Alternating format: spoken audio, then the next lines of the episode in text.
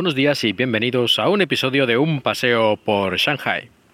El otro día recibí un mensaje en Twitter en el que me decían que les gustaba mucho el podcast y muchas gracias eh, de nuevo a la persona que dijo eso, pero que eso de que yo a veces mencionaba el comunismo como que, en fin, que no le acababa de gustar mucho. He de decir sinceramente que no me quedó muy claro si lo que le molestaba era que yo dijera cosas a favor del comunismo o en contra. Aunque yo creo que no he dicho eh, nada ni en un sentido ni en otro, por lo menos que yo recuerde. A veces sí que menciono al comunismo porque, oye, quieras que no, China se proclama como un país comunista. Ah, y esto lo podemos ver por la calle. Acabo de pasar ahora mismamente por un cartel gigante con una hoz y un martillo de color amarillo con un fondo rojo. Es decir, que es inevitable, ¿no? Cuando hablas de China a veces mencionar el comunismo. Aunque también he dicho muchas veces que en realidad aquí más que comunismo lo que queda es un capitalismo bastante extremo. Sea como sea... Está empezando a llover y me voy a ir. Parece que últimamente me pilla siempre la lluvia, no sé qué pasa. Aunque es cierto que se acerca la temporada de lluvias, pero eso será más bien dentro de un mes, mes y medio. Está claro que el comunismo ha tenido un fuerte impacto en toda la sociedad china y en su economía y en prácticamente todos los aspectos. Y una de las cosas que podemos notar hoy en día, y creo que lo he mencionado alguna vez, es que hay un efecto rebote. Es decir, después de tantos años del comunismo, parece ahora que la gente lo que quiere es lo contrario. Es decir, todo lo que antes no podía tener o no estaba bien visto, pues ahora lo quieren.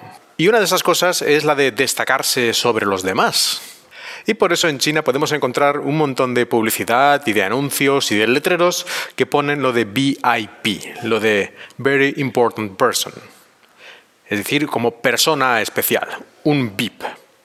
Y esto a veces llega a niveles absurdos, como cuando hay un teléfono para, yo qué sé, para cualquier cosa, para llamar por información, y te dicen que ese teléfono es el VIP, pero es que solo hay ese, es decir, no hay otro. Si solo hay un teléfono de información, ¿qué quiere decir que ese es para gente especial? Si solo hay uno. En fin, no tiene ningún sentido, pero ellos lo ponen porque parece que suena bien, ¿no? Decir que algo es para VIP, para gente especial. Y en este caso, bueno, pues no importa mucho, ¿no? Simplemente es eh, algo relacionado con el marketing y para un poco engañar a la gente y tal. Eso es normal, podrían hacerlo de esta forma o de otras formas. Pero la cosa ya entra un poco más en campos un tanto ya desagradables cuando encontramos que hay sección VIP en casi todo. Como por ejemplo en los hospitales. En los hospitales hay una parte, digamos, la normal, para los pacientes estándar, pero siempre hay una sección para gente especial, para la parte VIP, que no necesita ser súper rico ni famoso ni nada, simplemente significa que pues pagas a lo mejor el doble o el triple y tienes mejores médicos, con más experiencia, mejores materiales, etc. Es decir, hay una segregación aquí según si seas más pobre o más rico.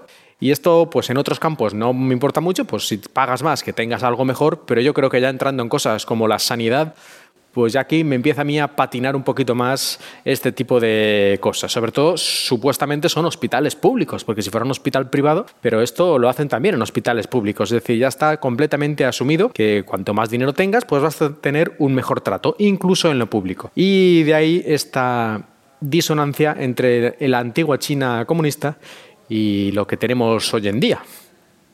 Y como decía antes, aquí se utiliza para publicidad un montón un uso muy típico también son las escuelas, las escuelas, academias de idiomas y ese tipo de cosas también. En su propio nombre, ya no en la publicidad, sino en el propio nombre, ya ponen VIP English y cosas de ese estilo para dárselas de, no sé, de calidad superior y que esto no es para el populacho, sino para gente con buen porte y dinero como usted, algo así.